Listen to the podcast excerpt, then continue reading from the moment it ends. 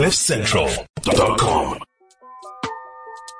Yo, I put it like wow. This that sound. These oaks don't work hard like me. I hope they know by now. Bayo bam. Stand my ground. Though these money trees go overseas like Percy Tau. I'll make sure you stay around. Quiet when I'm under loud. No negatives allowed. Me positivity took a vow. I always play to win. Don't anticipate loss. Mind always in the clown, my boy. Never think about the drop. Never ever ever think about the drop. I know what you're thinking. First Facebook, then WhatsApp, now YouTube, now my favorite podcast player. It's Tuesday, it's a little bit past twelve. It's the M K T show, but I'm not M K T. The whole internet is broken. Don't worry, it's not. M K T not with us today. Nobody's with me today. And like Michael Jordan, I took that personally. This is an M K T show. My name is Paulo, if you've never met me before. Um, I'm holding down the fort for the rest of today. No Senzo. He's doing real life things like a real guy, learning about tax because he wants better things for his life than spending the rest of it on the show. M K T is down at Devilsdorp by the sea. He's going to be joining us a little bit later for the M K T Takeover show. I wouldn't call it the M K T State Capture show. Um, we're coming up. We got a lot of European football because that's all I really know. But it's a good halfway point in the season to take a break and look at what's happening around European football because an anomaly happened this weekend. Something really weird. We're going to be delving into that and trying to find out which Satanist has kidnapped M K T. More after none of these words from our sponsors.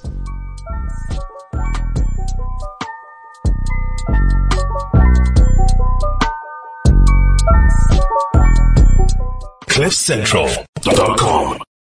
If you're listening to this, you're probably going, that's not M K T. That's what a real broadcaster sounds like. If you're watching this, you'll notice I'm not M K T. My name is Paulo, sometimes host and sometimes guest contributor on the M K T show. M K T not in studio with us today. No Senzo. We will be hearing from M K T a little bit later. I'm holding down the fort today. What I thought would be a good idea is to take a little run through European football, what's happening. It's sort of like a nice point, five, six games into the season in most leagues, where a really strange thing happened this week. The unbeaten league leaders across Germany, Spain, Portugal, and Holland all lost, as well as France. All lost. Probably the first time. I've not cared to look into this. Do you think I'm going to worry about statistics?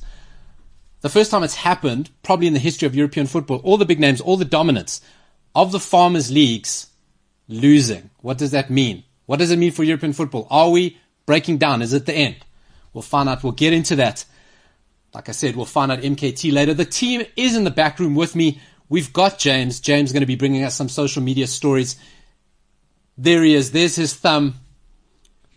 I noticed he's switched over to the right-hand side. Normally he's giving us the left-hand side. The weird little... That's much better. That's much better, James. Seeming to have ligament damage in his thumb. And uh, we're starting a GoFundMe. A GoFundMe to get ligaments for James. Hashtag ligaments for James thumbs. Um, and I feel that's a cause we can all get behind. It's like the Christmas wish list. Um, we'll be reading them out, and hopefully this Christmas we can give James ligaments. I, I have a, I have a different name I want to give it. Go for it. Ligaments for change. Ligaments for change and change for ligaments. Exactly. So do you have some spare change? For you know, how much can a ligament cost? There you go. You know, we're having this philosophical discussion the other day uh, about the N B A players. One of the N B A players came out and said, I don't want to have the COVID vaccine put inside my body because I don't know where the vaccine comes from. And the counter argument was, well, this same player had a cadaver's ligament put in his knee so he could continue playing. What's the difference? Where's the discrepancy? You don't know where that, where that came from. Could have come from a pig. No one knows. James, would you take pig thumb ligaments? Uh, that's not a question I thought would come my way today. I'm not gonna lie. Pig thumb ligaments. Wait, but pigs don't have uh, thumbs. I've lost. I've lost James. I've lost James on, on, on comms. I can't hear him, but that's okay. I think I think we can take we can take it from James that he wouldn't mind pig thumb ligaments.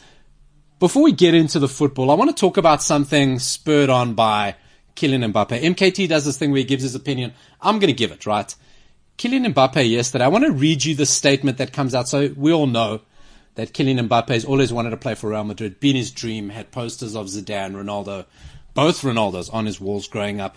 And his only dream is to go to Real Madrid. And that's for most players. They will end up at Real Madrid no matter the situation of the team. And we all know that late in the summer transfer window, Real Madrid popped in trying to take on Kylian Mbappe. Mbappe. So now, you may be cynical about this and go, well, Did Real Madrid really have the money? They've been pleading poverty for so long, and suddenly they got world record fees to spend on players on the last day of the transfer window when they know it's probably going to be turned down. It seemed like the ultimate flex. No one had heard from Kylian Mbappe. He claims he couldn't be contacted with because he's in the south of France without his cell phone. Do me a favor. What twenty-year-old do you know goes on an exotic holiday to south of France and leaves his cell phone behind? So Kylian Mbappe claims that he did. So we hear from Kylian Mbappe. Now, he releases a statement. I want to read it to you because there's some really nuanced things that he says here. Some really triggering language, I've got to say. I asked to leave because from the moment where I did not want to extend, I wanted the club to receive a transfer fee so they could bring in a quality re- replacement. So he's altruistic here, Kylian Mbappe. He wants P S G to get poor, poor, paupers. P S G wants him to get some money so they can replace him. The club has given me a lot. I've always been happy during the four years I've had here, and I still am. But I said it early enough so that the club could react. I wanted everyone else to come out stronger. Kylian Mbappe trying to save the world. But personally, I did not really appreciate P S G saying he's asking me to leave in the last week of August because that is wrong. It made me feel like a thief. I informed them early at the end of July. So Mbappe seems a little bit agitated that P S G are trying to make him look like a bad guy by the timing of these statements. And if you know Real Madrid's dealings, they often do this. They often get players. This is the first move is to get the international players to tap up the teammate while they're on international duty. The next thing they do is get the player to speak out about his club. They've been doing since Luis Figo and since Zidane moved there. This is a well-known tactic that they've used in the past. But I think there's something very different going on here about footballers feeling the need to release statements. And what I want to talk about is footballers' statements. Now listen, let, let's be honest here, right? This uh, Kylian Mbappe statement is the zenith of footballers' statements. But we all know, we're all in the game, we're all quite cynical about it, and I want to break some news to you. For every one footballer that runs his own social media account, there's probably thirty that have a team running it. At least a team, if not one one person. And when you read those footballers' statements and their social media posts after games, it's not coming from a footballer. It's coming from a team of people who've curated the statement from him. Now, it's fine in the beginning when you first start off and go, hey, Marcus Rashford posts a statement. He feels the way we feel. Mason Greenwood, we gather, we go again, we get stronger. These are all platitudes. They don't mean anything. In the beginning, they're fine because they make us feel that we're resonating with the player, that we're connecting with them. But now it just starts getting triggering. You know, I have a, I have a daughter. She is growing up and she makes mistakes. And when she makes mistakes, after the dust has settled, she comes in and she apologizes. I say to her, don't apologize, change your behavior, right? The apology is fine, but anyone can apologize. Words are meaningless until you see some change in behavior. And that's this thing with footballers coming out after a game, barely fifteen minutes after full time, and saying, oh, this is terrible. We feel as bad as you feel. We'll get up. We'll go again. Dear social media manager, is this fine to post? And then they post it. That stuff is becoming extremely triggering, and I talk about it from the point of view of a Manchester United fan who seems to have a social media policy based around this, around players' platitudes, players' meaningless statements. And it reaches a point in Bruno Fernandes, right? There's one thing losing a match and saying, we're sorry about it, we move on. I'd rather not you say anything. Bruno Fernandes is now apologizing a three thousand word essay about missing a penalty, something that can happen in a game. Who's he doing that for, right? You're a professional footballer. You take risks. Sometimes you miss a, a penalty. Sometimes you're going to miss a chance. Are you going to apologize to the fan base every single time? And who are you pandering to? Because the real fans don't want your apology because it's unnecessary. People who understand football understand that's the inherent risk of the game. The opposition fans, all they're doing it is another thing to beat you with. Are you really doing it for the handful of trolls that want to see this sort of stuff, that w- will then use it as their own diatribe? What next, right? Are we going to start apologizing for misplaced passes, missed tackles, yellow cards, not being ready to, not having your shin pads ready when you're about to sub on? This is a dangerous, dangerous slope we're going around with footballers, and I don't want to see it. Who wants to see this from a footballer? If you really want to show me that things matter to you, hey, how about practicing your penalties? How about being ready to be subbed on? How about not speeding in London in your gold Lamborghini? Okay? Don't say you're sorry for doing it. Just don't do it. Okay? We don't need to see it. And if you're catering for the fourteen-year-old stuck in FIFA where all of football is as easily resolved as playing a game of FIFA and restarting and rage quitting when you're losing? What are you doing it for? Then run off for Fiorentina Perez and join his Super League, because those are the sort of TikTok football that everyone wants to wants to play in the new age. I'm an old man. I'm grumpy. I don't want to see it. I don't feel footballers owe me an apology. They owe me a performance. Okay? Stay off social media. More time on the training field. That's me. That's me doing my best M K T. I hope it worked for you. So coming up after this, hopefully the guys have found M K T in Devilsdorp by the sea. Now listen, where M K T is, I hear there's two career opportunities. Surfing and Satanism. Okay? I don't know which side he's been strung into, but I hope it's not surfing. We'll begin talking about European football after this. Once again, no words from our sponsors.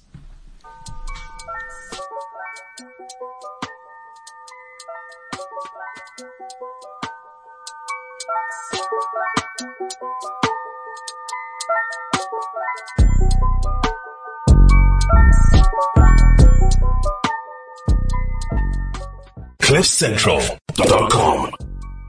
No one showed up, and I took that personally. Senzo did make an appearance, but uh, that was put in my bed this morning in the worst tribute to the Godfather ever. I wonder something about that horse. You may notice there's a little stick on his ear. I wonder if you squeeze that, if he makes horse noises. I remember my daughter having a, ch- a, a horse like that. Senzo, do you make noises when you squeeze your ears? This is obviously the lowest point I've been in my life. I'm talking to a horse on my big break. This is the M K T show. I am not M K T. My name is Paulo. Uh, you may see me sometimes on the show, Tuesdays, Fridays. Usually I'm very angry about Manchester United, but maybe I've come around. Maybe I won't be angry about Manchester United until I read breaking news. Any Ole outers. Let me give you some bad news. Mike Phelan, Carrick, and Kieran something, something other. The other guy who looks nice in a tracksuit hanging around Solskjaer. All three have been given new contracts. Now, conveniently, Carrick and the Kieran guy get given new contracts on the day. They say they're spending more time with Scott McTominay trying to convert him into a defensive midfielder. So that's if that's not a negotiating tactic, go, hey, guy, I got my work cut out for me. You know, so all three are getting new contracts. So if you think Ole's going anywhere, his men aren't. He's not going anywhere. Right. Got a... I got to tell you guys something here, right? I'm a bit of an old dude. There's messages up on the screen. You think I can read that? I can't, I can't see what's going on. uh, oh, yes, but it looks like it's a compliment to me. Paulo's out there doing it. I think that's a compliment. Uh, thank you very much for that message that I can't read because I'm an old blind man. Uh, so Ole out says you're not getting anything. And also confirmed today, Ranieri confirmed as the coach of Watford. Guys, James, I didn't watch all of the show yesterday. Did you guys, obviously the previous coach of uh, Watford, Cisco, did you guys make any obvious jokes about him? Uh, no. So you guys may be a bit younger. This may be going to more of our older audience who are fans of nineties R and B. Um, Cisco dumped like a truck. Did we use that one? Nope. And Cisco is gone, go, gone, gone, gone? Nope. No, we didn't use those. So uh, consider them. Yeah, first I probably saw them somewhere else, probably used them um, as cheap little tactics. But Ranieri... back at Watford, how many Premier League winning coaches are there now in the Premier League? That makes it Ranieri, Guardiola, Klopp? Yeah. Can't forget Klopp. That all? It's only three? I think, uh, no, Brendan Rodgers didn't win anything. No. Yeah, that's, I think that's it, eh? That's outrageous. That's outrageous. Wow. Three Premier League winning managers. For the best league in the world, but there's only three Premier League winning managers. Only three and one in the relegation zone. That Watford model is phenomenal. If you don't know, Watford's owned by a family who also owns clubs, uh, Udinese in Italy, and I think Granada in Spain, if I'm not mistaken. And they use the three clubs as a farm between each other to scout players, move them, move them across, get work permits.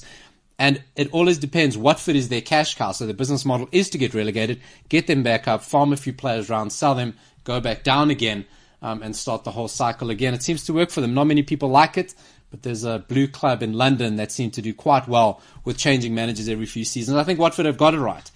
Uh, I think they seem to have uh, cottoned onto it. They've changed manager at least once a season since two thousand twelve. One season, I think the last season, though, in the Premier League, they changed manager three times. Uh, one of them being Marco Silva, who had his head turned very quickly. So something weird happened in European football this weekend that all reports I've seen says it's never happened. I can't believe that. But that the leaders, or that not at least the leaders, Ajax, P S G and Bayern Munich all lost for the first time on the same weekend. Throw in that, that Benfica did it, Benfica lost.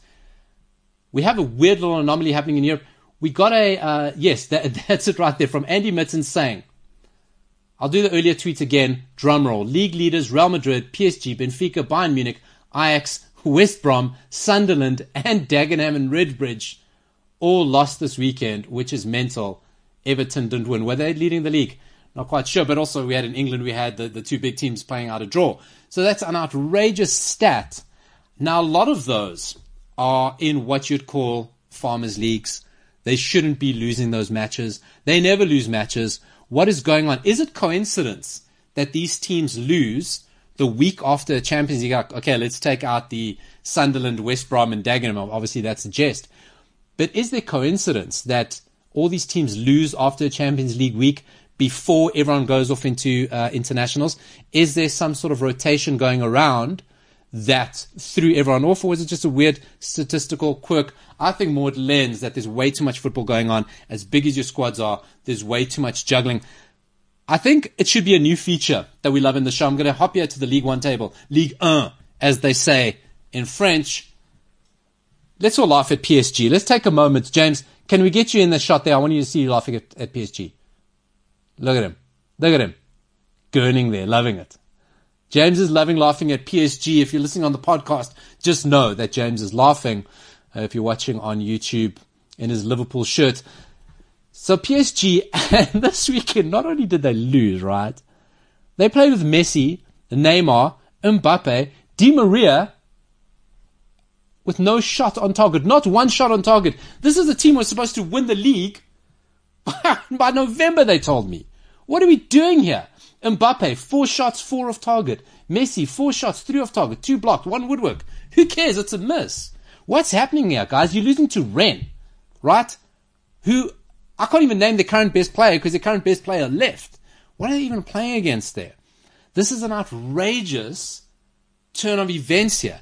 If you watch P S G, right, this is the most disjointed team. You got four up front, plus you're chucking in there Hakimi and Nuno Mendes, who are outstanding fullbacks, but are fullbacks as starting positions, because they sure as hell don't play as fullbacks. You got six guys pushing forward and everyone else trying to stop the rot.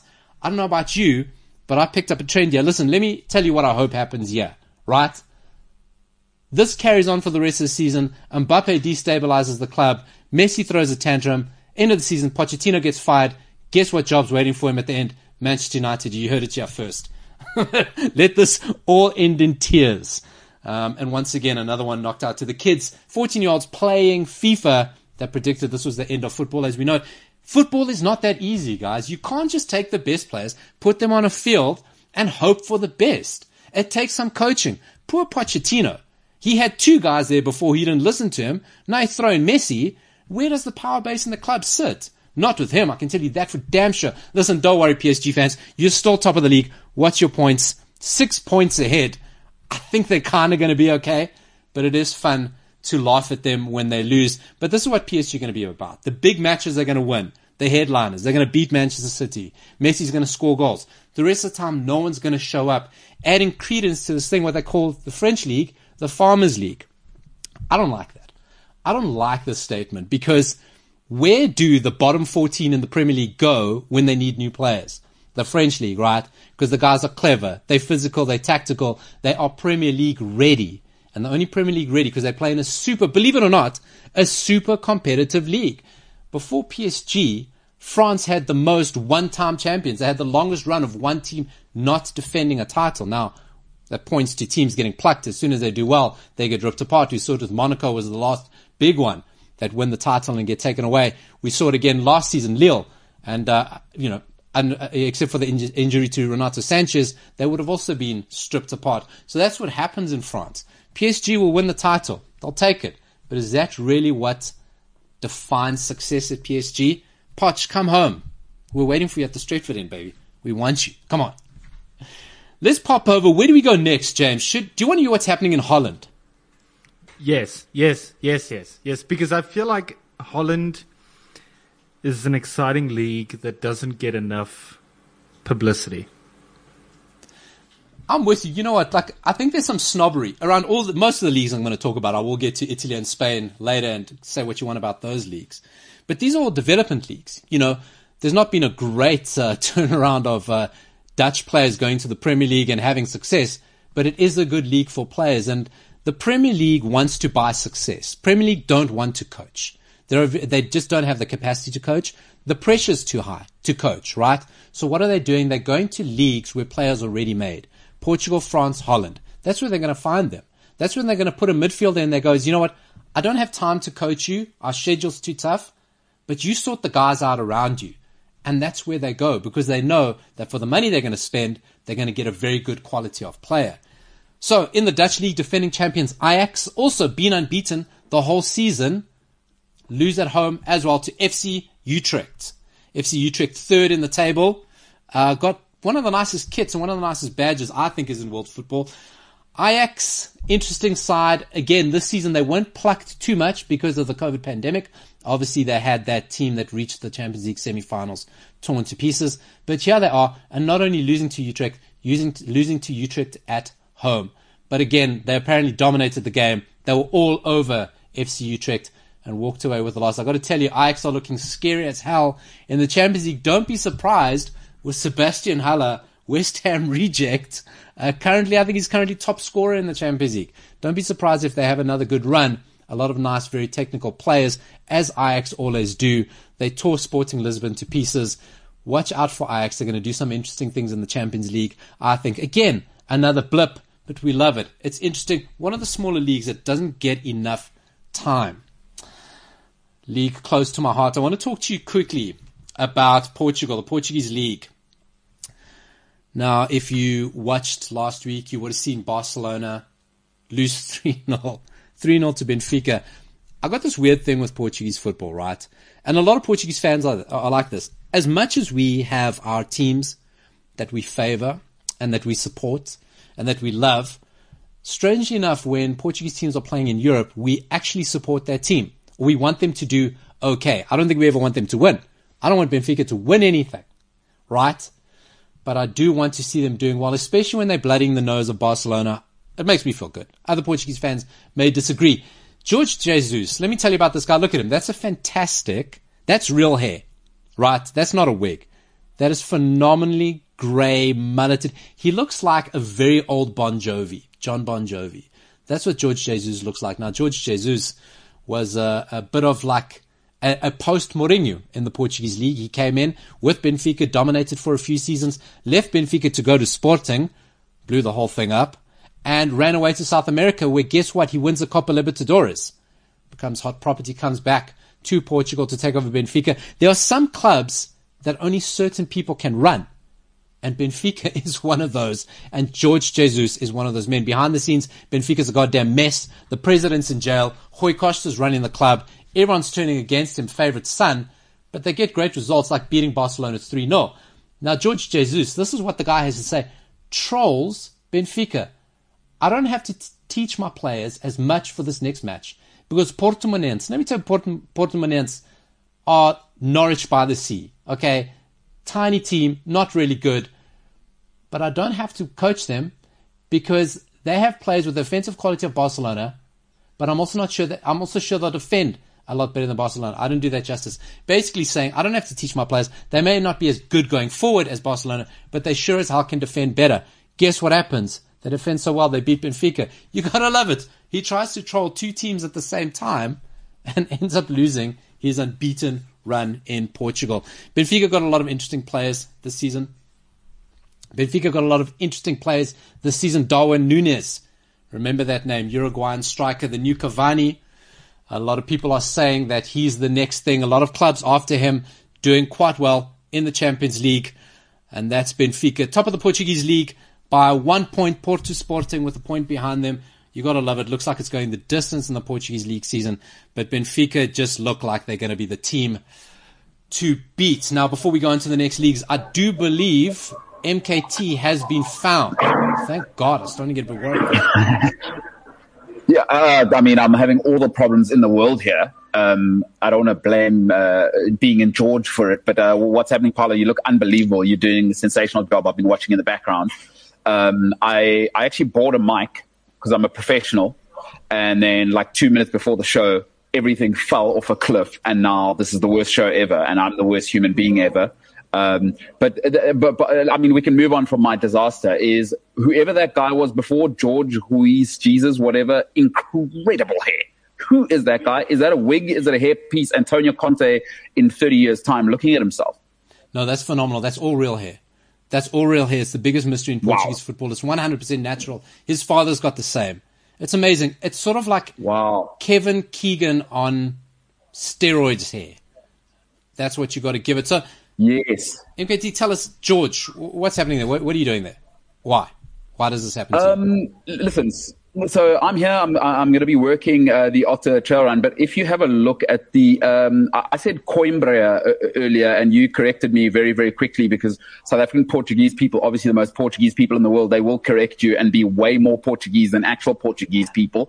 Um, you, you've actually let me know that it's up north, and the correct pronunciation I'll let you say just now. But this shop is incredible, by the way. George, there's about two streets in this town, but this shop is probably one of the best cycling shops I've ever been in in, in the whole country. Is It's small. There's no space to muck about. It is all premium stuff, and it is incredible. There's a guy called Vickers who, uh, Boshoff who runs this shop. Incredible team here, by the way. Just flipping awesome. So I'm in George. I'm on my way to Tizikama at the Otter Trail Run. Uh, tomorrow we start things off. But I'm feeling incredible, and uh, even though our mic doesn't work, you're doing an incredible job, Paulo. It is awesome to be with you guys. How, uh, what's it like without me? Um, less abusive. I got to be honest. It's a very safe space here. Um, James is feeling way too comfortable. Um, it must feel like what North Korea would feel like the day they liberated. Um, James, that was James cackling. You see, that was James cackling there. So just know where that comes from. Yeah, yeah, yeah, yeah. No pressure. He's loving it. I mean, James, what are we doing? Did you have like a muffin for breakfast? Uh, you, you've probably given up on yourself already. Now that I'm out of the, I'm out of there. Well, what's going on there, pal? You know what's really weird is it. I actually don't like it when you're not here. I feel like there's less structure. It's weird. I don't like it. Please come back. Oh. Now it is a little bit abusive because um, obviously now people are going to say you've got the codependency and now all you know is abuse instead of a normal uh, functional relationship where you can express yourself. But Jimbo, I'm glad uh, I'm glad you get things done. Uh, and I'm back, guys. I'm back. Paulo, let's get back to the football because I think we were on a roll there. Every single team that's been good and basically, uh, speaking of North Korea, I mean, basically it's been Kim Jong-un and Kim Jong-il in, in Holland, Spain, Portugal. And uh, all of those teams have gone and lost this weekend. Absolutely incredible. And Rui Costa running a, um, uh, let's go back to Portugal quickly. Rui Costa trying to run essentially what is a, a bunch of bandits there at Benfica and actually doing a half-decent job and beating Barcelona, who we now know are a pyramid scheme, actually, after the last two or three years, is one of the, the most remarkable stories ever. I mean, how, how about that? I don't know if you guys spoke about it already. How about Benfica upsetting Barcelona? Is that not the most ridiculous thing in the world? But also the most natural thing. And I think when you put, you look at the team and like, which De Jong is playing at Barcelona? Frankie? No, Frankie's, no, there's two De Jongs. Luke De Jong, Sim De Jong, there's a Vim De Jong.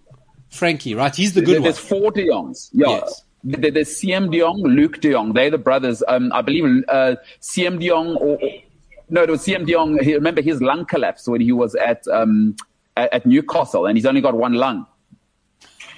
He's the brother of the current Newcastle uh, Barcelona striker, right? Mm, well, wait, yes, yeah, because they, they went and stole him from Sevilla, hey? So, yes, that's the one, right? Yeah, yeah, yeah, yeah, yeah. That's the sort of yeah, player... Yeah, so C M de Jong is the collapsed lung, yeah. Right, so that's the sort of player... We, I hope we got the right De Jong or the wrong De Jong. We don't know which De Jong we got. But that's the kind I mean, of player that Benfica used to sign. Now, Benfica got like seven or eight players that Barcelona would love. They've got no money for.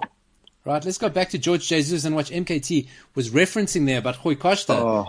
Is that the president got caught up in tax evasion scandals, match fixing, and they bring in Rui Costa to run the club. He's president. Now, nothing turns a club legend into a villain quicker than running the club. Because before Rui Costa, he was the yeah. glad, glad hander, right? So when a new player was negotiating, when they needed some commercial deals, guess who shows up? Let the agents talk. Mm. Come with me. I'm Rui Costa. We'll go into my yacht. Let's go on my yacht. We'll mm, have dinner. Mm, mm, mm. That's how you get the players. Mm. That's how you wooed a young Angel Di Maria, right? But mm, now Rui Costa mm. is running the club. Nuno Gomes has got Rui Costa's job. He's the glad hander. Now, yeah, I'd, I'd love to be glad handed by Rui Costa, but I'd love to be many handed by Nuno Gomes. That's right. Uh, no, no, no. And, And we need to talk about that, Paulo. Well said. Uh, Nuno Gomes, some of the better hair, uh, possibly the most overrated striker ever. Don't know why Tottenham spent all of that money on him. Um, I mean, he came and he looks like, uh, basically if Jesus did come back, it would be, it would be, I believe, in that form, because he's already done blonde hair, blue eyes. You'd probably want to come back as soft skin. And I think, um, the B-Tech Nuno Gomes in terms of looks is, um, young João Felix. He's kind of trying, but he, he doesn't have the smooth, like, dove skin that, uh, Nuno Gomes had. So I would like to be glad, uh, glad handed by him. But so, Paulo, the tax thing at, at Benfica, let's quickly talk about that. I mean, are they sorting that out, or are they just taking the Latin approach where tax is a suggestion and not really a rule? B. Definitely B. You know what I mean? When, when the president of the country supports your club, you know, you're going to be okay. It's going to, it's going to be tied up in, in, in paperwork. Um, and of course, you're right about João Felix. João Felix still, you know, got a little bit of adolescent acne. You know, he'll outgrow that. Nuno Gomes yeah. never, never had a skin mm. blemish in his life. Mm. And unfortunately was signed by Fiorentina to replace Batigol. I mean, nobody's winning that. Nobody's winning that mm. fight. If you think Ole had a terrible uh, uh, act to follow in Solskjaer and uh, Ferguson, trust me, no one had a worse act to follow at Fiorentina. I mean, Batigol is a religion at Fiorentina, and that's what this guy had to go do. Uh, how long was it with him and uh, you call him Rui Costa? How long was it where they were doing the thing? Remember when he when uh, Batigol hit the ball literally through uh, Roy Carroll's hand, um, the, that famous goal in the Champions League? Um, how long did they have that run there? Because that the Laviola um, fans took both of those guys into their hearts after that run there.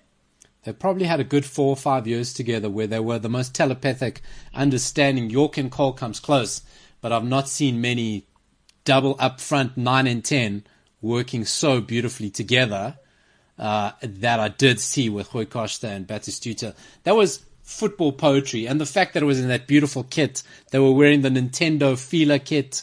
You know, it was in Florence. Yes. I mean, do me a favor. That was football pornography, if, I, if I'm going to put it that way. I used to watch that yeah, so, on the, oh. the, the Serie A goal show. I was fourteen years old. I had to watch it late at night under my covers because my parents are going to be like, what are you watching? This is pure filth. You can't be watching this.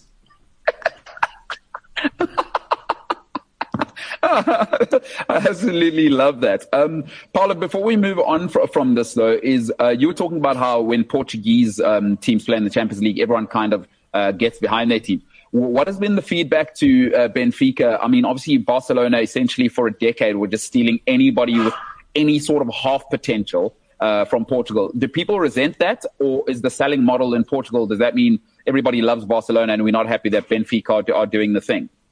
So the way the Portuguese clubs are structured is that uh, the big clubs tend to fund the little clubs. So the money tends to run down.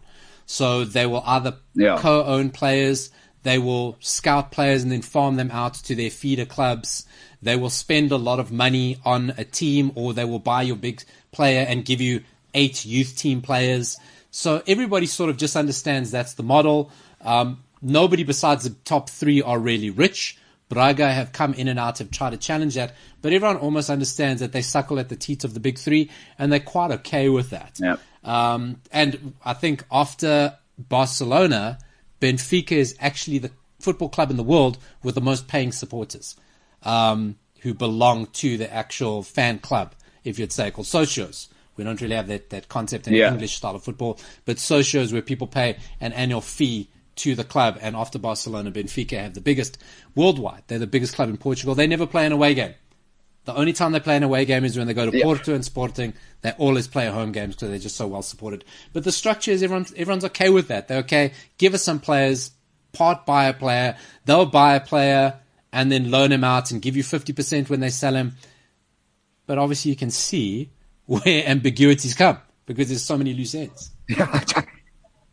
Yeah, I, I mean, I, I do need to know, um, and I think we've touched on it before, but at any stage, are any of the Latin countries thinking of going professional? Because, uh, you know, Real Madrid and Barcelona are the only clubs that we thought were professional. I mean, Real Madrid, we know, are funded by the Crown, and Barcelona now, as I said, they're a pyramid scheme. So do, do we see that changing in the next ten years just because of how much money is in football? Or, or are we just going to carry on letting, uh, like, bakers and... Um, sort of accountants own a share in in Benfica, which I find absolutely ridiculous, because we got to change the model so that the talent can come through or not. You know, I, I, I want to get into uh, Benfica and uh, or I want to get into Serie A and La Liga and Bayern Munich a little bit after the break. Right, before we get into that, uh, we got okay. a tweet here. James has chucked up. Uh, David Santos, you can say UEFA for not allowing for third-party ownership hurt the Portuguese clubs more. They are no longer able to recruit top South American talent on a budget. Those players are now moving to bigger uh, clubs with a stop in Portugal. So what used to happen is, yes, one hundred percent, James Rodriguez, Falcao, Di Maria, the Portuguese clubs were going, picking up those guys very early. Um, even earlier on, they were doing it with a lot of Brazilians because of the, the, the shared nationality. So players from South America could come play in Portugal without any sort of accreditation or much protection. The Portuguese clubs would, as a consortium with other businessmen, buy into a player and invest him. And then, of course, when they sold on, they try to figure mm-hmm. out the deal. Um, it did hurt Portuguese clubs because at once, you know, there was a stage in the mid two thousands where the Portuguese clubs had great players. If if you look at uh, a lot of the players, David Luiz at that time, uh, Di Maria at that time, they were all, like I said, Falcao, James Rodriguez, they were all coming through Portugal on this very construct.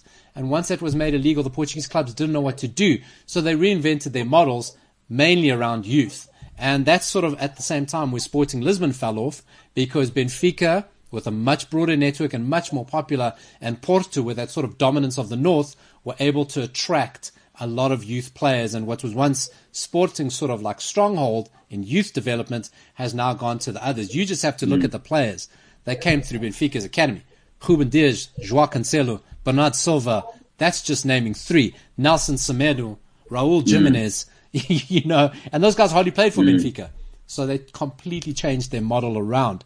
Um, but yes, will, will uh, Latin clubs become professional? They'll become their version of professional, you know. It'll be professional adjacent. I think what they've all been so yeah, clever I mean, to do. Who, yeah. You know, I think what they've all been so clever to no, do ahead, is... Paulo. What they've all been so clever to do is that they stay football clubs and they stay sports bodies. They don't go clouded with having a, with being a P L C or whatever. Yes, they've got the P L C side of it, but the football side is run as a non-taxable, a, um, or a tax haven or tax-free supporters, social members club, like Randburg Football Club, except your Benfica. So I think a lot of them work yeah. on that model. Um, well, before we go to the break, I mean, it is interesting to hear how many correlations there are there between the Catholic Church and um, Latin football clubs. Uh, they invest a lot in youth, and it sounds like they're getting a tax break. So shout out to both those organizations, almost bulletproof as a business model.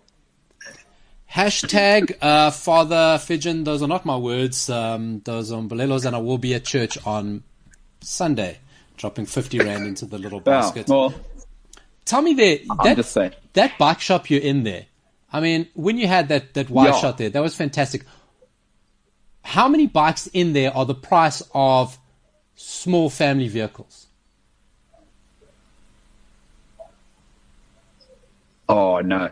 Um, well, look, you, you know, I'm basically sitting inside the, the G D P of Africa uh, at the moment. So it's about, I'm actually scared to move too fast. I might knock something over and have to eat beans and toast for the rest of my life. So it is an honor to be in here, but you are quite right. I mean, we're looking at probably the value of um, James's mom's entire work career that she sends him to Saint Stithians with, uh, which is here. So, yeah, we could probably feed all of the children in Africa, but we don't care about that. We're going to ride up mountains and we're going to drink flat whites. That's what's happening. That's a true story. What I love about it, I love about it. A guy goes to Cyclelab, gets his bike financed through West Bank, gets it insured by My Way, and then just goes and throws it down a mountain yep. into a bunch of rocks. I love mountain bikers. They're the best people around, way better than road cyclists. Uh, we're going to go into a break. Don't at me on that last comment. We'll be talking about Spain Italy, Germany, dominance. I am not M K T. Do not adjust your YouTube. Be back after this.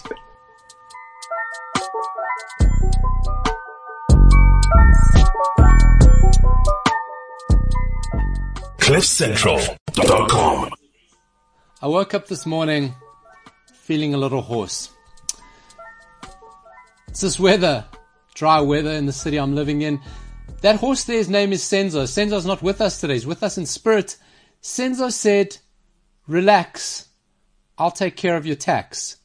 And off he went to write a tax exam. Got to tell you, I went to a Bollywood music festival a few years ago. Phenomenal. Some massive Bollywood artist was out here performing all the Bollywood songs. It was a Gallagher estate uh, in Johannesburg. We've got this massive function venue, function arena. Oh, I'm getting ghosts. M K T, the ghost of M K T is in, in my ear. We have this massive function venue called Gallagher Estate. Thousands upon thousands of people there. Bollywood star performing. We weren't clapping enough to his liking. And he said, please, guys, you got to applaud me. There's no tax on claps. And since that day, I live by that. So hopefully, don't save your claps for me. Just give me the claps. I won't tax you. Ole Gunnar Solskjaer, when he joined United, he goes, I feel bad about parking in the manager's spot. It doesn't feel right being in Ferguson's office. I got no such problems. No such problems. I crossed, parked parallel across M K T's parking spot, knocked the sign out the door. You see that M K T sign sometimes we see when it zooms in? Tomorrow I'm bringing masking tape. That's it. That M K T, the P T P show tomorrow. That's me. I'm not pulling Solskjaer. Yeah, I'm not humble. I'm ready to take over because I felt for too long that this little bobblehead here on my table, this Gareth Cliff bobblehead that you may see, that was not enough token white guys for me. So I chucked myself into the mix. This is the M K T show. I am Paulo. I hope you enjoyed that first hour. M K T is somewhere down in George, a place called George, or with a man called George, uh, doing running with some otters, sitting in a bike shop with uh, bikes that would put many a family through school. Uh, we'll check in with him later on. This is the M K T show. James, I sent you yesterday. Do you have that uh, tweet that I sent you of Nagelsmann? Are you able to pull it up and chuck it on the screen? Because we want to go to Germany next. Another team, we're talking about the anomaly that happened this weekend, that P S G, Bayern Munich, Ajax, plus Benfica, plus the leading teams in England, did not win. Lots of teams losing their unbeaten runs this weekend. Anomaly hasn't happened before. And you want to go to Bayern Munich because Bayern Munich's another team, super team, uber team, that lost their unbeaten run. This this picture, if you're watching on YouTube, if you are watching on the podcast, what I want you to do is check it out. Look for Nagelsmann, Julian Nagelsmann, skateboarding into training. Now, we understand Nagelsmann is a young coach, and this is how he arrives to training, to Bayern Munich training, on his skateboard. Now, we know the rumors go that Nagelsmann had uh, Bayern Munich bed sheets up until his twenties, when he was a professional player already. Before injury got him, he had Bayern Munich bed sheets. When the links about Bayern Munich popped up, he bought a house in Bavaria and started wearing red on the touchline. This is when he was coaching Hoffenheim, a team that wears blue, before he went to Red Bull. James, come in here. What's your thoughts here? Would you like to see your coach? You you you have an affinity to eccentric German coaches. We know Nagelsmann likes his suit. What do you think of your coach arriving to training on a, not just a skateboard? It's not a longboard. What is that skate? What do you call that? I, I, I think it's, I, am I, can you hear me? Yeah, yeah. I think it's one of those electric boards where you push a button and then it moves by itself. Um, I think it's vibes, dude. I think, I think it's really, really cool. You're all vibes. Listen, I'm into it. I'm not going to be that. I'm not going to be Graham Souness about it. I think it, I think it's very cool. I think it's very charismatic. You, you got to win at least the Bundesliga if you're doing that, bro. you, you can't be skateboarding in and at least getting Champions League semi-final. I didn't, if I didn't you're actually skateboarding know how around. Young he was. He looks very, very young. Very young. Now, James, while we're talking about German coaches, I want to get your input. Give me your thoughts on that insane advertisement for Premier League football called Liverpool versus Manchester City. Wow, wow, wee, wow.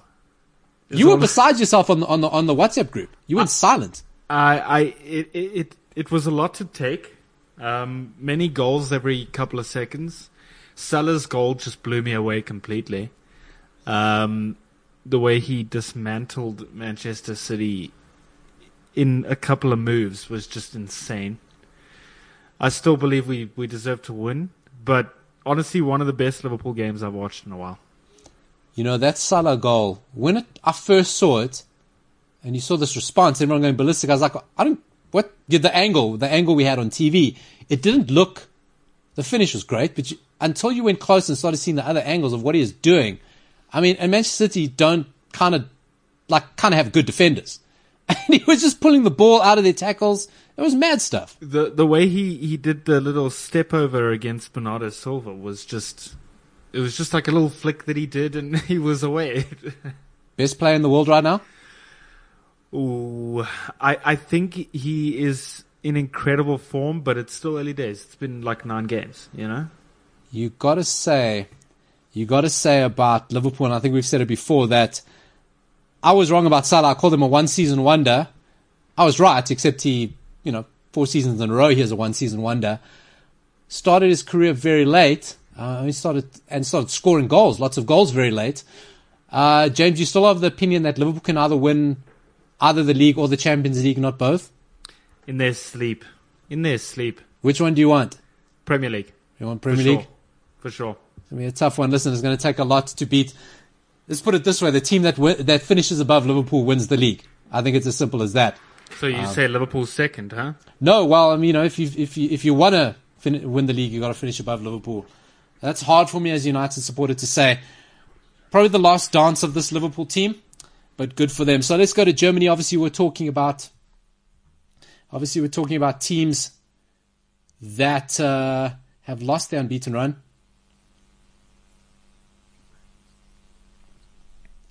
We'll finish that up. We'll finish that up. We're going to pick up with Bayern Munich and La Liga and Serie A right after the break.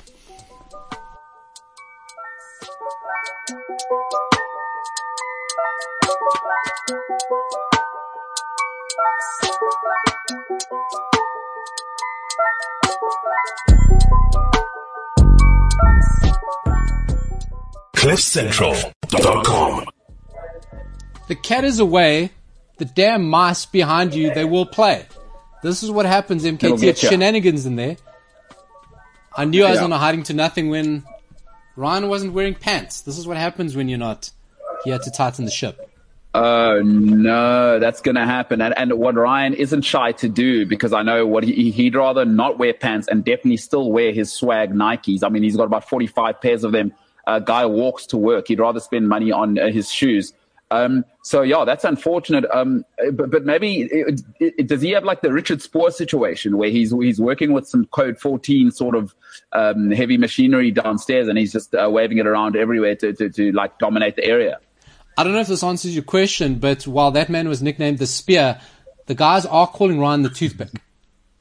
So I don't know if that. Uh, wow. I don't know if that answers your question. Hey, stern but fair.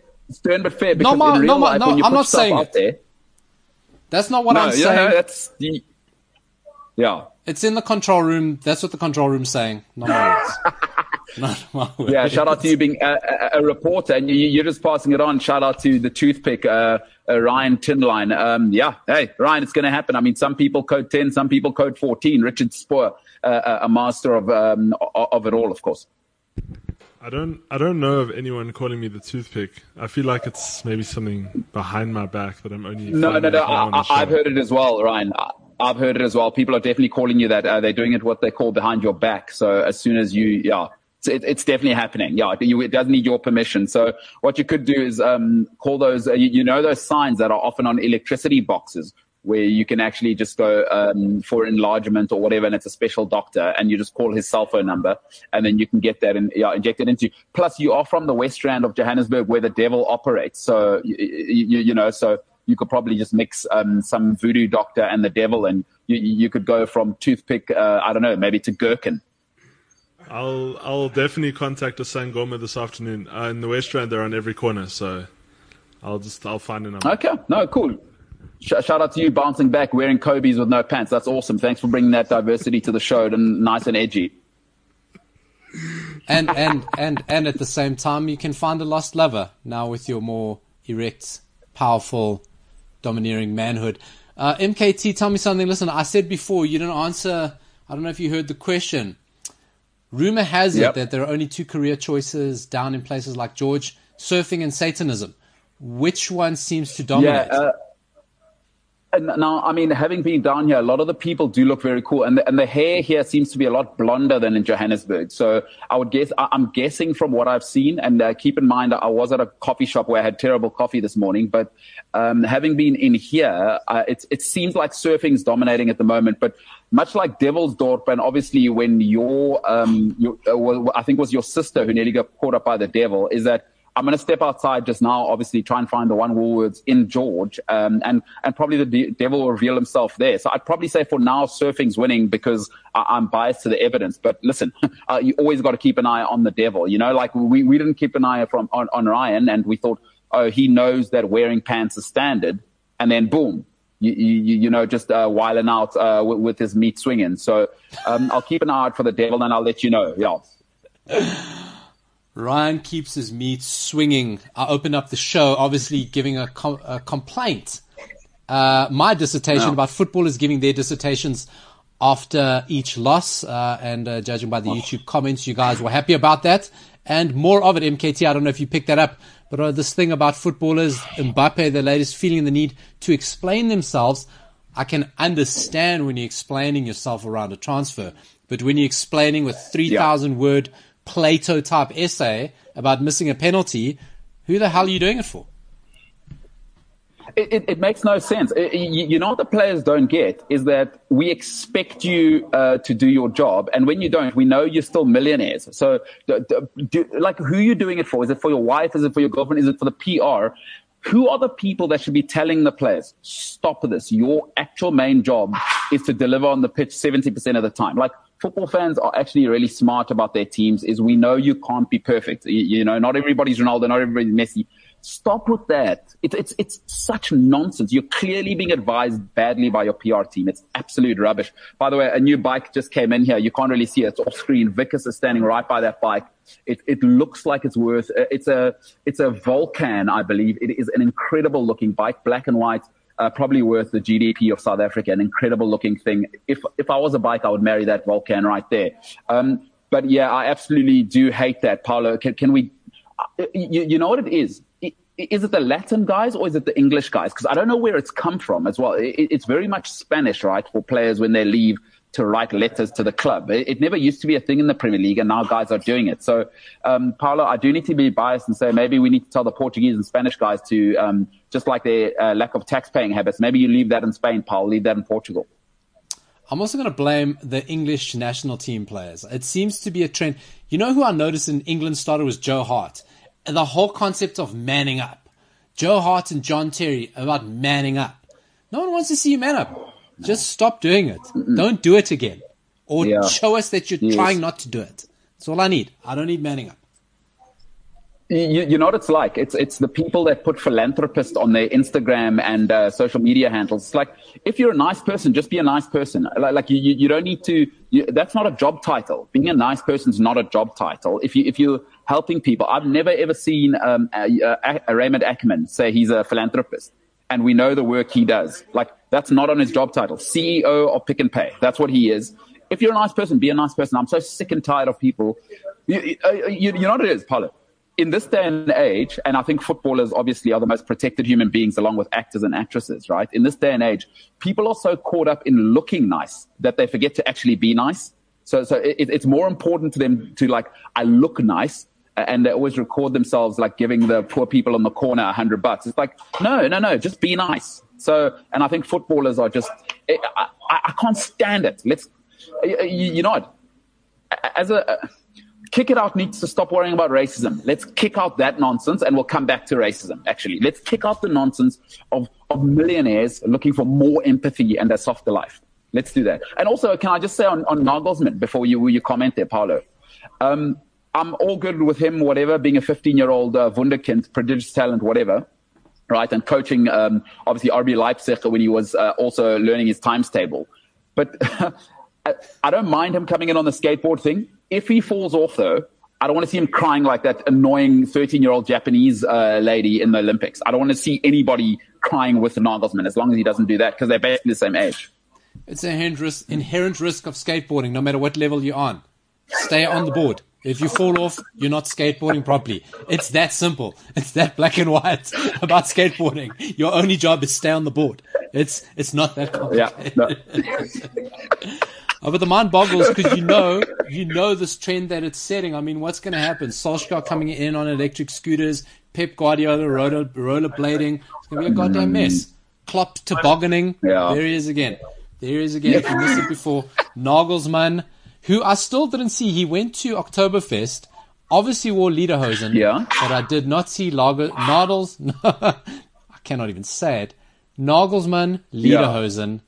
Trending, and that disappoints me more than you'll ever know. Yeah, it does. I mean, pro- you know, he probably didn't get in. He still looks about um, like he's got a maths exam in the morning. Doesn't he look young? He, he still looks like a child. How old is he? I think he's thirty-four, thirty-five. That's, he's two years. What? He's younger than Ronaldo. That's absolutely incredible. And he, he's what's he? Top five coaches in the world, just skateboarding as well. I mean. As Bayern Munich, are we happy about that, Paulo? Because, I mean, a Japanese girl who, who's been training her whole life cried about it. We don't need him falling off because that's what ended his career, right? The injuries. This is what's happening here with Nagelsmann. This is what this is his career trajectory, right? We've spoken before, hinted at it, that Bayern Munich is probably the next club set for a dynasty. And when you call dynasty, this is not like one team winning Champions League three or four years in a row. This is about a team over ten years, a club over ten years dominating a competition with a multitude of teams. And Bayern Munich seem to be setting that up with Nagelsmann at the core. What I see Nagelsmann is having this ten-year dynasty and then retiring and pulling a Jurgen Klinsmann, going off to live in California, riding around in an R V, exploring Route sixty-six, ending up coaching the U S A national team, okay, and then eventually bouncing around M L S clubs until he's sixty years old, but still with long blonde hair. This is Nagelsmann's future. You heard it here first. That's a great call. Jurgen Klinsmann has made so much money. Remember, he wasn't he like the U S soccer coach for like a decade? He's also a consultant to Bochum, uh, Bochum in Germany. He's a not a board director, yeah. Not a coach. He's a football consultant to a football club. It seems like something you wouldn't need. You're doing it wrong. That doesn't. It, it, it, he's he's one at life, that that guy. He he's really one at life. But yeah, Nagelsmann, get off the skateboard, pal. You, you listen. If he thinks Oliver Kahn won't fire him like yesterday because he's skateboarding, he is so wrong. I don't know if you saw. Did you see the manifesto from Bayern Munich that mm. they just released? I don't know why clubs also need to release their manifestos publicly. Just run it. Just do it. That's just what a club should do. Yeah. That's just what a football club yeah. should do. Yeah. Um. So yeah. on on football consultants, I mean, you often see a football consultant like on a, a T V show. Like they'll bring in somebody to make sure that yeah. the football's right, or a football consultant in a magazine or, or a website or something. A football consultant at a football club seems like the weirdest, it seems like a nice job. It seems like a very, very nice job if you can get it. Like if you really look into it, uh, probably not, uh, what's it, Klinsmann's grandfather probably started Bochum or whatever. Like I don't know that to be true, but there is no need to have a consultant in football where you got, like you say, a board of directors. You you already have people with M B As to run your club. What are we doing here? It, it's we're taking the mickey. Another German person running a football club, Chelsea. Uh, what do you think's happening at your club? Are they? They're just looking lethal. It's just looking very potent for Chelsea, sitting on top of the Premier League, scoring goals without Lukaku needing to score. Timo Werner, the the goal adjacent striker. What's happening there? Yeah, I think uh, Howard Webb's obviously back in the big house because every single V A R decision has been against Timo Werner for the last year. We know that, that there's clearly a conspiracy there. And I don't think it's conspiracy. I think it's true. But uh, what I like about uh, Tuchel's situation, I said Chelsea aren't ready to win the Premier League because I still think we, we like, I don't like Lukaku because he lacks that thing, the, uh, like that last, he's not a killer. He's not, he's not a killer. For, for all his goals, I think he's bullied everybody and he, he'll get goals. Some people do get goals but aren't killers. Is that... um What I like about Chelsea is it's actually really the first season where Tuchel's got all of his guys and they're still not firing properly. And I think he'd probably, if he had his um, kind of choice, he'd probably want someone more athletic in that Jorginho role, which is why I think you see Saul coming in there because he'd probably want to play Kovacic in that defensive role. And then and then he can play that dynamic press that he had at um, at P S G when they were really humming before obviously Neymar decided, no, thank you, I don't want to come to work on time. But um, I'm, I'm excited about Chelsea next year, if I'm completely honest. If, if Tuchel uh, survives the Abramovich axe for not winning the treble this year, is I'm excited next year because then a big part of Chelsea is Christian Pulisic, actually. And you're seeing it in the in the last few games where Chelsea lack a cutting edge, is Pulisic's X factor. As much as I like Ziyech and Havertz, is they're very much the same guy. They, they want to create the play, and they just... Like Pulisic has that Liverpool selfishness, right? You got to have that Liverpool selfishness. And Pulisic is that American guy who's like, he, he, he's Captain America and he's playing, he's leaning into that. And I love that about him. And Chelsea don't really have an X-factor guy, if you know what I mean. And without Pulisic, I think we're being exposed, but it's incredible where we are. Is the, the, this is the efficiency of champions, because once Chelsea start humming and he comes back, because what's he got? Like a triple pneumonia, COVID, and an injury right now. Hey? It's it's it's insane. The guy's got to be the unluckiest guy in the world. He seems like the lead character. No, the secondary character in a rom-com. You know, in a rom-com, you always got like the main guy who's the star, but he's got a best friend who's luckless, normally played by like a greasy yep. Welsh actor that no one knows.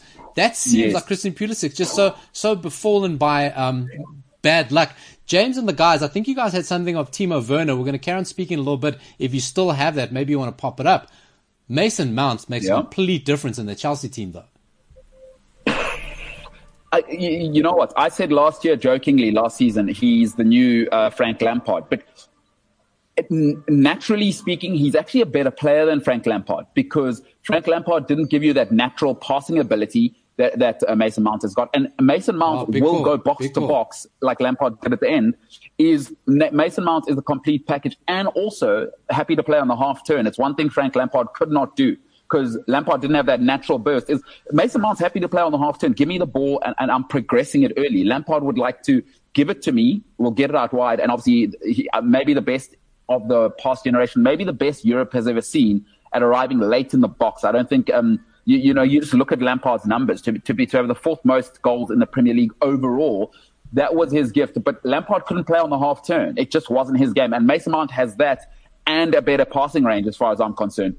At twenty-one, it is insane what this kid is. And, and now you've seen, he's our other X factor. And without him, Chelsea, wow, uh, Blunt, Blunt, no good. Uh, James Blunt, by the way, great singer. And I think, listen, I think there's something scary. You mentioned about Lukaku. I think there's something very scary about Lukaku is Tuchel is not using him properly. He's using him as the old school Lukaku battering ram, and not the Lukaku that he developed mm. to in Serie A, where everything needs to go through him, where currently things are going to him. Um, and I think once they get that right and realize what a foil he can be for those little number tens buzzing around him. You're a big Chelsea fan, right? And I know you're very knowledgeable, right? You know what's happening at Chelsea. Yeah. You're a super knowledgeable football guy. I do. I got to be honest. I got. I know something. I know this for sure. You had forgotten that Loftus-Cheek and Ross Barkley were still Chelsea players. Ross Barkley, by the way, greatest Nigerian player of this generation. Obviously, I, I mean that pass is all-time worldie. Aspilicueta with the first-time volley. Ruben Loftus-Cheek is one of the most annoying players in the world. You, you, you know what he is. He is like Jesse Lingard, but younger. It's like we can all see the talent. Is he younger than Lingard? But some guys don't. He might be the same age. He's been around forever. Remember, he had the Achilles. No, no, no. He, he is younger. He's I think younger. he's, he's mid-twenties. Um, but, but his problem is he, he's too casual, and he's not good enough to be that casual. Like, uh, if, if you're going to be that casual, you've got to be Juan Román Riquelme, right? And especially now with the way the English game is going, is Ruben's too casual. He, he's too casual in, about it all, and he, he's almost playing for the camera. And at Chelsea, British football doesn't work. If he moved to Spain, Italy might work with that kind of, I want to take that extra touch. And I want to have that uh, thing that you're going to put on, uh, you, you know, you're going to put on La Pausa, as they call it in, in, um, in Spain.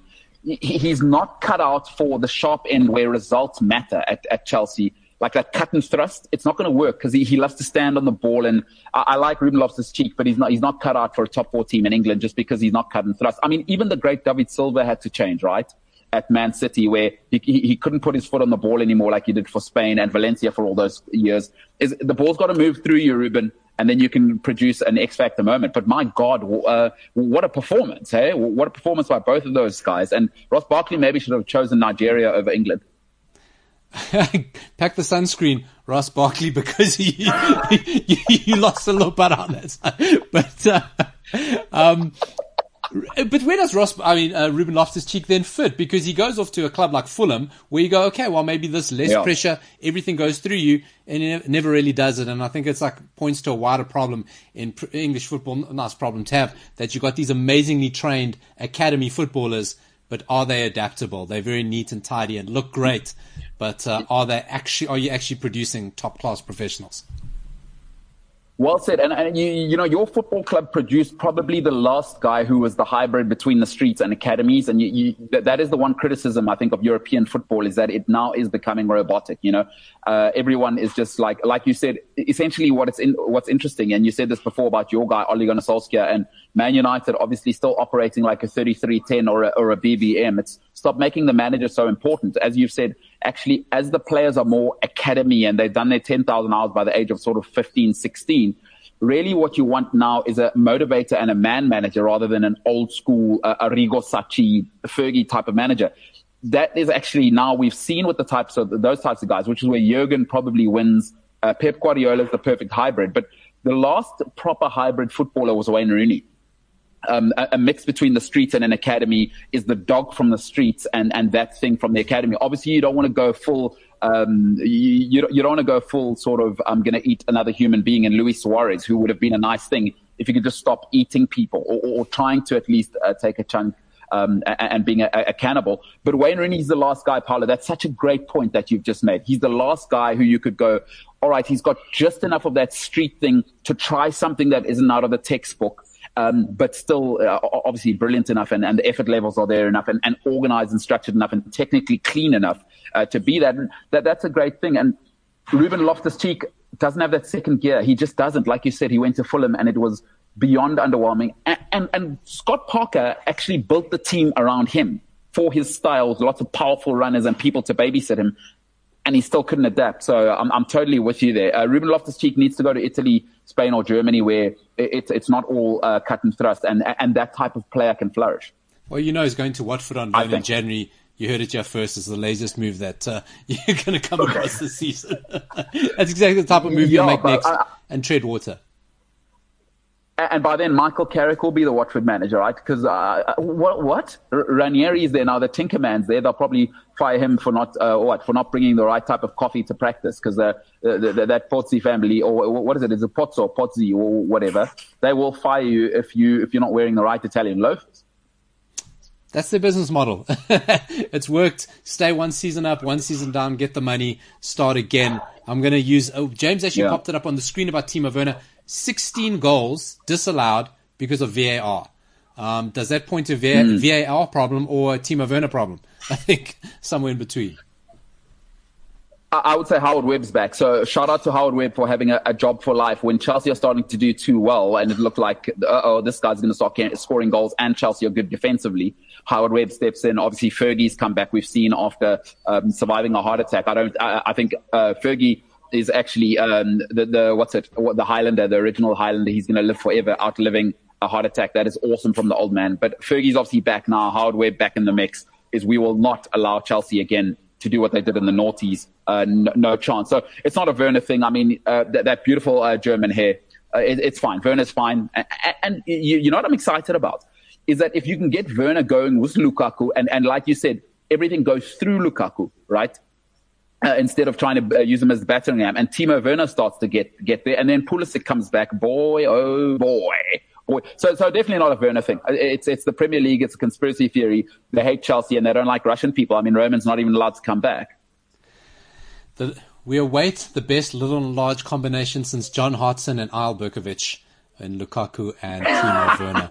You spoke about my man Luis Suarez there. Let's jump over to Spain. We're recapping what's happening around Europe. Nice little point to break. International break. We'll be covering up some international football in the rest of the week. For those of you that do care, there is the Europa Nations League final, uh, semi-finals and finals coming up this week. Let's go off. Look at it. Look at him, Bolelo. He's not into it. Let's go off into Spain. Luis Suarez, Barcelona, the Highlander. There can be only one. The most inevitable mm. outcome that I think has been scripted in the history of football. Let me remind you of There he is there on the screen. Luis Suarez making a phone call. Luis Suarez is the type of man who at United I hated him. When he was at Liverpool, I hated him as a United fan.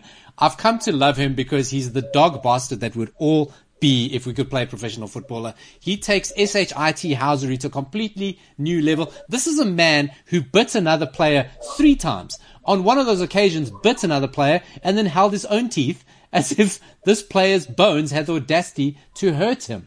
So, of course, Atletico Madrid play Barcelona.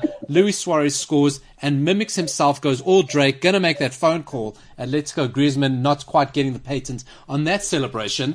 Uh, and uh, obviously, people put it together of going, Ronald Koeman phoned Luis Suarez beginning of last season, says, quick phone call, you're out, we don't want you, cheers, you can go wherever you want. Goes to Atletico Madrid, wins the league, game back. The only team Suarez never scored against is Barcelona. Guess what? Scores against them. Does the phone call, the phone call celebration? People say, was it a, a, a aim dig at Koeman? No, it wasn't. It was just telling my friends, this is legit what Luis Suarez said. My friends who don't have my telephone number, telling them they can still reach me on my own phone number. Surely the WhatsApp and Facebook and Instagram weren't down on Saturday already. He could have done it in a lot of different ways. Luis Suarez is a bastard, and I'm here all day for it. I mean, who isn't? Are you kidding me? This guy is just uh, flippin' awesome. You know what? There's a lot of people that uh, wake up into a Ponzi scheme far too late. Is he got out actually, um, not not out of choice, but he got out just in time, and now he's probably calling uh, two people. Uh, the, the, the, those calls are going to two people. Obviously, he's human meat supplier because he just can't get enough of it. As you said, he's bitten three people. And I, I do remember when he bit Ivanovic, it was absolutely ridiculous. And I do remember him holding his teeth. He, this guy is incredible. But on a very serious note is that I, I do love that, that, that nastiness to go, Barcelona, you let go of me. And that's kind of driven him. That's driven him. I mean, you look how he's playing again, and he's actually shed a little bit of weight. Uh, he's hungry to show them that you made a mistake. And very few people, when they've been to the top, are able to reinvent themselves while they're still at the top. And this is what kills most people. It's what makes Ronaldo and Messi great, is that Luis Suarez has said, no, no, no, no, no, no. You don't let go of me. Uh, and essentially, in every divorce, I don't care what people say, there's a winner and a loser. And Barcelona now look hilarious. And this guy trolling them is is incredible. The, the other person he's phoning is his agent to go, thank God. Remember that bonus you wanted. And if your mom wants a house on the Riviera, wherever she wants it, sign me up, because those other guys can't even afford a loaf of bread, forget my salary. So good for him, dude. I'm I'm so happy for this guy. And like you say, we all need winners have one thing in them, a bit of bastard. And this guy is it, whether you like him or you hate him. Yeah. And by the way, you don't have to support uh, cannibals to support Luis Suarez. The two are not or can be mutually exclusive. Listen, I think if we live in a world where we got to accept everything and we got to go to vegan restaurants, uh, let's support cannibals. Let's put it out there. You know, hands up, hands up. Who wouldn't try a vegan restaurant? Like, Just a toe, just a toe. James, would you? Yeah. Would you have a toe? Uh, like like a like a human toe? Like if it's got James, a nice sauce on it, deep fried. Yeah, of course. Yeah. I know you're training now. Yeah. You're an athlete. But... Yeah, no, I can't. That that sounds a little bit too fatty. But you know, if I wasn't training, um, probably no, because feet freak me out. I hate feet. Good no, point. No, no, no, but hold on. I, Having said that, um, but James hasn't considered this, uh, as Paulo added at the end there, now the toe, uh, and it can be whatever toe you like. I don't know what you're into, James, in, in your in your private life. Obviously, definitely you don't want to get too much into toes. That. But well, it's deep fried, and then also you can, um, maybe it's a nice mushroom sauce. You haven't thought about it like that. Is you sprinkle a nice little mushroom sauce. I, I, I had a um, I had a Dijon steak on Friday or, or Saturday, which will absolutely to die for. So what you do with the Dijon, it's obviously the mustard, James. Um, you uncultured West uh, West Rand people wouldn't know this, but Dijon mustard, absolutely world class stuff. You throw that in there. The toe's been deep fried. What about that? Maybe we sprinkle sprinkle a little parsley, and that toe's uh, tasting unbelievable. Paul, we obviously removed the nail. Uh, anyone that knows me knows that. Feet and toes make me so uncomfortable, dude. I hate them so much. Really? I hate them. What's the story? They just look like knickknacks. I'm with James. I'm with James. Uh, f- feet, exposed feet, feet outside of like a beach or a pool environment. Yeah, yeah. yeah. I'm, I'm not into it. I, they, I, they, they look they, like they weird knickknacks. You don't know what they're going to do. You don't know what's underneath. You can't see the bottoms. Um, I'm just not into toes. Listen, I don't. Okay. Listen, I'm not supporting cannibalism, but I'm just saying yes. European or Uruguayan steak is very underrated compared yes. to Argentinian steak. There is a good line in it. Prepared well, you're going to eat a toe. Let's just let's just be honest. Luis Suarez definitely will. At Barcelona, uh, I saw a guy that I might have forgotten. James, you loved this guy. I got told that this guy was the best thing ever. This guy's transfer broke football. Don't tell me Neymar broke football when he moved for all that money, because Neymar is worth it. But when I'm watching Philippe Coutinho move for world record fees, you know the whole thing's broken, because it just blew. What's money? What's money anymore? The guy disappears, goes to Barcelona, mm. takes all the steroids, grows five or six shirt sizes, goes back to Barcelona. Obviously, they can't feed him the nandrolone in his uh, protein shake. Um, but if you're looking for a savior, Philippe Coutinho, is this not your time to step up for the football club and be the player that you should be? First and foremost, if he does want to be that, Jimbo, just, just want to say before you go, and um, if he does want to be that guy, he must uh, do what James needs, is get a haircut. What is that disgusting haircut that Philippe Coutinho has? He, he frightened Not on a Drake me. He, video, pal. He frightened me. He looked like like Bolsonaro has kept him locked in a chamber underneath the Brazilian presidential palace, because he looked like a rough sleeper. Shout out to rough sleepers. Some of them look super stylish. Yeah, yeah. All right, Jimbo, what you got to say about your former hero who left you um, like uh, like a husband who's got a gambling problem uh, and just left you behind, yeah? Um, I so so the thing with Philippe Coutinho, right, is I I thought he was a good player, but I didn't think he was he was world class or worth the price tag that was that was attached to him, right? And I honestly thought Liverpool were going to struggle without him, but don't remember us struggling that much. I honestly don't. And I, no, you, you. Hey. No, you got better. You got better. So yeah, Jürgen exactly. got rid of him and, and won a little thing called the league and the Champions League. But James, uh, then I need to ask you is, do you need to, in the spirit of obviously you're becoming an athlete now and you're going to be all about self-responsibility, is uh, Liverpool obviously broke world football, but also in that, and Paulo put it beautifully, is you guys actually funded the Ponzi scheme that is Barcelona. We now know that uh, Liverpool funded uh, the, the downfall of La Liga. Just how do you feel about supporting a club that started the downfall of uh, arguably the greatest um, sports sports club uh, that the world's ever known in Barcelona? I feel rocks. Um, they still owe us money for uh, the Felipe Coutinho transfer, so I feel rocks, bro. Spoken like every Bitcoin Ponzi scheme investor I've ever spoken to. They still owe us money. Barcelona, make a payment plan. Go get an R C S loan, whatever mm. it is. We want our money back. Yeah, that's it. Oh, that's James, it. Uh, uh, Kutler coming in hard. Kutler, one of the people that enjoyed uh, the diatribe against football apologies. James is so vanilla, he wouldn't even have chicken feet. M K T and I were actually speaking that about Portuguese people and black people. We leave no part of the chicken behind. It all goes in. It all gets made into a meal. James, are you eating chicken feet? Um, I never have, but I'm actually, honestly, I'm down to try it, for real, real. What's the name? Runners. What is it's called? Runners. What is it called? Yeah, I think so. Yeah, uh, runners. If you, yeah, runners. Obviously, if you guys, if you lack melanin like you guys, and you're a wart. But um, if you are uh, Sepedi, we call them menatlana. That's menatlana, James. I wouldn't try that. Otherwise, uh, as you're developing to an athlete, you might pull a hamstring trying to, trying to say menatlana. So, so wait, is this, is this not the vibe while I'm on this health trend or no? What's the, what's the? No, nothing wrong with that. I just wouldn't try saying Menatana if I were you, because I've heard you say English words before and it's been, it's been murder for you. So I wouldn't want the sort of, uh, brain, yeah, brain slash hamstring injury as you, as you prepare to be an athlete. So we're going to go into a break now. Going to finish up around the European leagues. No big shocks in Italy. What am I talking about? Juventus lost again, sitting eighth in the league. Maybe Ronaldo wasn't the problem. Uh, he's now United's probably going to do the same thing. Uh, you need to know about Italy because A C Milan are probably one of the most exciting teams in Europe at the moment, beating Atalanta three two.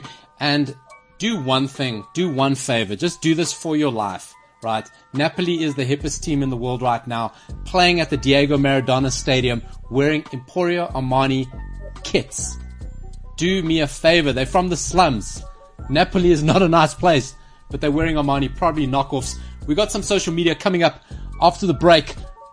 Support our sponsors. Oh wait, they're on Tinny. This is the M K T show, I'm not M K T.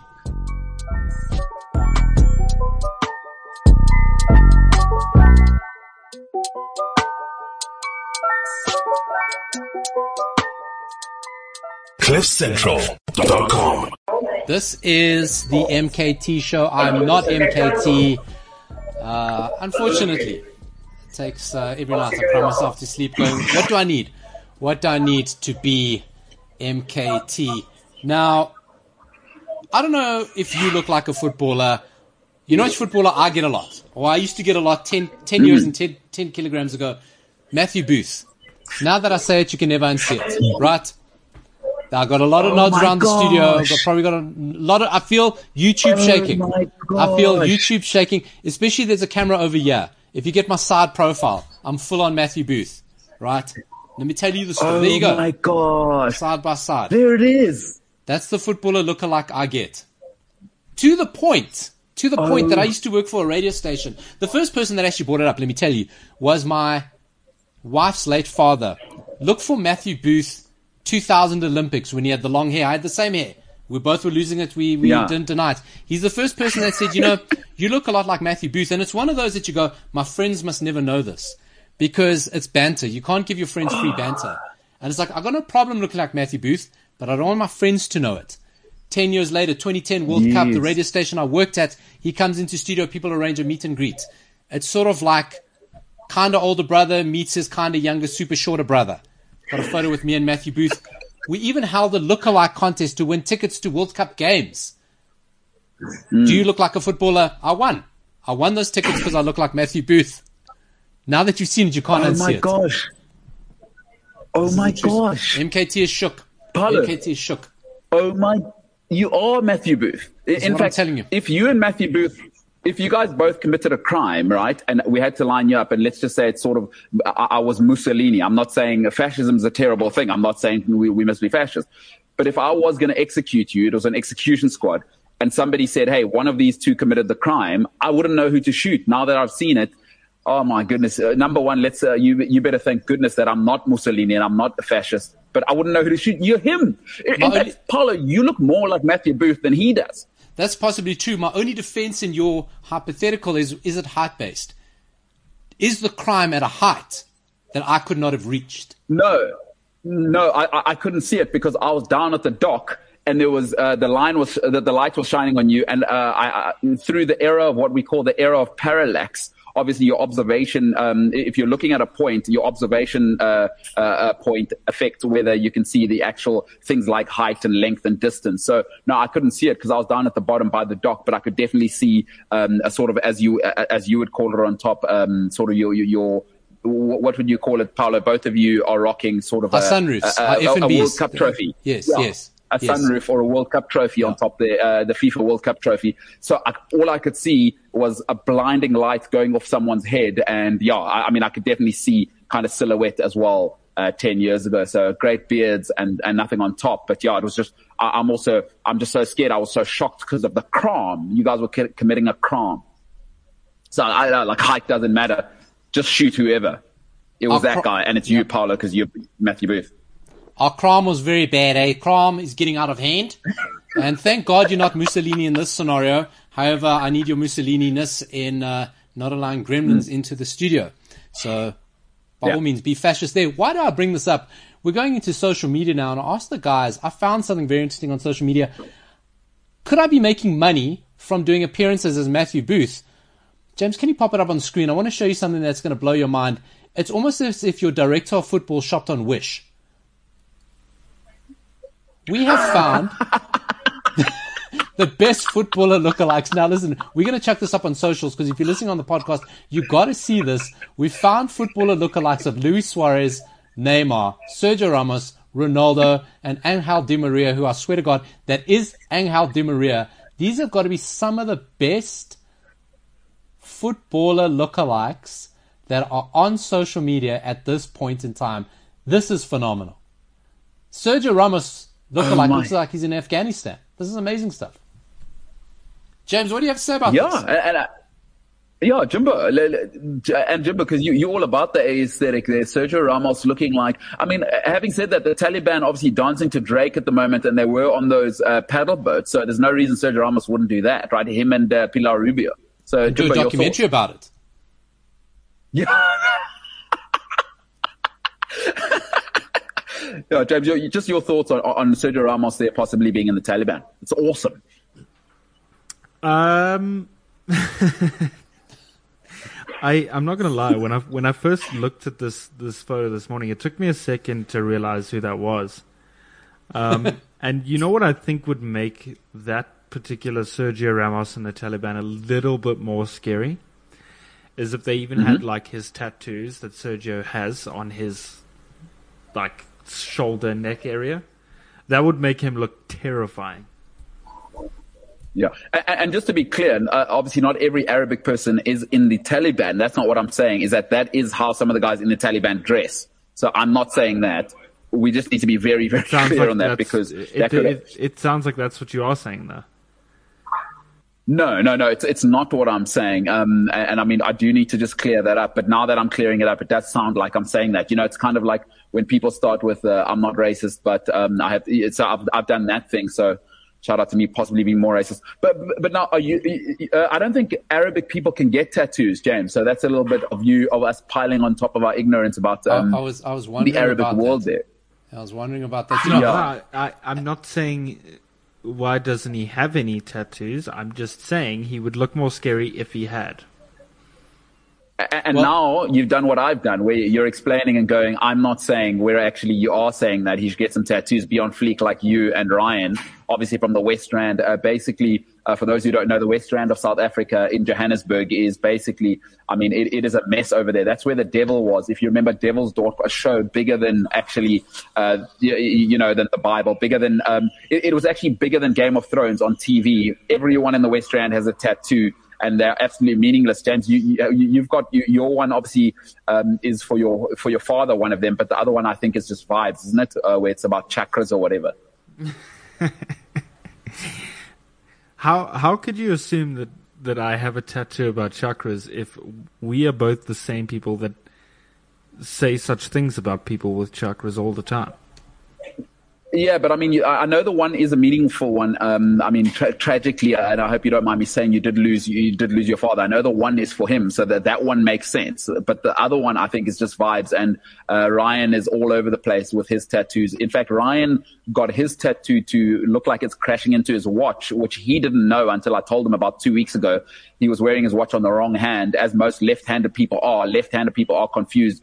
You should always be wearing your, your watch on your non-dominant hand, because if you if you don't want to break your watch, you see Paulo's obviously a right-handed person with his watch on the left hand. Um, so it's actually, it's a rule. Um, I think the Swiss came up with it. I, I stand to be corrected. Uh, they've known for about one hundred fifty years. There's Ryan. It's, it, you see that tattoo is meant to look like it's crashing into his watch. So Paulo, just so you know, uh, people in the West Rand not only bringing the devil back to life, but also doing ridiculous things like getting a tattoo that looks like it's crashing into their watch on the wrong hand because he's left-handed. And listen, also because of that black and white aesthetic, it does look like the tattoo of a toothpick. Um,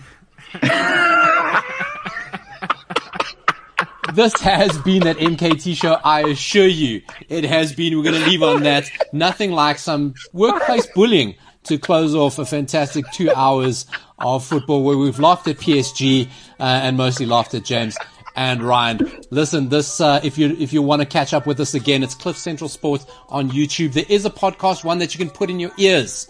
Uh, when you're pretending to listen to your family, but you've got your earbuds in, at least one ear, you can carry on listening to this. Cliff C Sport on, on Twitter, Cliff Central Sports everywhere else. Hell, if you're nice enough and you ask nice enough, we'll actually come and play it for you on your front lawn if that's allowed. Maybe the socially distant show, who knows. M K T, thanks for joining us from George uh, in that bicycle shop, which is makes me very, very envious. Uh, I'm back tomorrow co-hosting the show. Maybe I shouldn't have said that or put people off. Uh, are you back with us tomorrow? you better believe I am. Paulo, you've done, and I just want to say to all the guys in the back is we've had our gremlins and whatever. What I love about working with this team is we adjust on the fly and we make it happen. And Paulo, you've done an awesome job. Like I, I was never worried uh, about it, and you've completely done it your own way. And honestly, I'm I'm saying this to all of you guys back there. Thank you for holding it together. And Paulo, I'm so excited. If this is day one, tomorrow is going to be incredible. So thank you, Paulo. You're doing an awesome job. I'm I'm really stoked, guys. And uh, tomorrow I'll be live from Titicama, which will be a whole different aesthetic. Cue the commentator's curse. As soon as you uh, praise a player, he shanks it out for a corner. Uh, thank you for joining me. I'm bringing some tape tomorrow, taping over that M K T sign. This is the P two P show, signing off. See you tomorrow.